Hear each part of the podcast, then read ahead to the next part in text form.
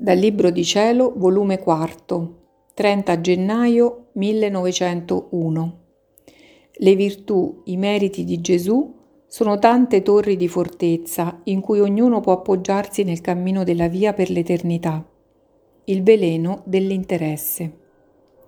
Questa mattina, nel venire, il benedetto Gesù mi ha trasportato fuori di me stessa, in mezzo a tante persone di diverse condizioni, sacerdoti, monache, secolari, e Gesù, muovendo il suo doloroso lamento, ha detto Figlia mia, il veleno dell'interesse è entrato in tutti i cuori e come spugna ne sono restati inzuppati di questo veleno. Questo veleno pestifero è penetrato nei monasteri, nei sacerdoti, nei secolari. Figlia mia, ciò che non cede alla luce della verità e alla potenza della virtù innanzi ad un vilissimo interesse cede, e le virtù più sublimi ed eccelse innanzi a questo veleno come fragile vetro cadono frantumate. E mentre ciò diceva, piangeva amaramente. Ora, chi può dire lo strazio dell'anima mia nel vedere piangere il mio amorosissimo Gesù? Non sapendo che fare per farlo cessare dal piangere, ho detto degli spropositi.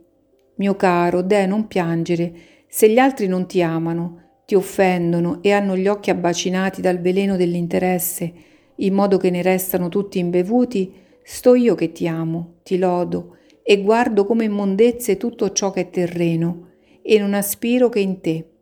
Quindi dovresti restarne contento nel mio amore e cessare dal piangere. E se vi sentite amareggiato, versatele a me, che ne sono più contenta, anziché vedervi piangere. Nel sentirmi ha cessato dal piangere e versato un poco, e poi mi ha partecipato i dolori della croce, e dopo ha soggiunto.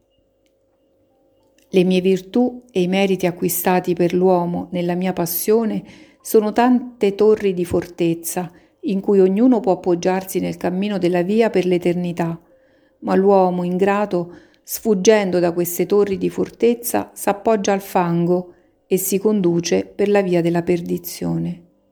Onde Gesù è scomparso e io mi sono trovata in me stessa.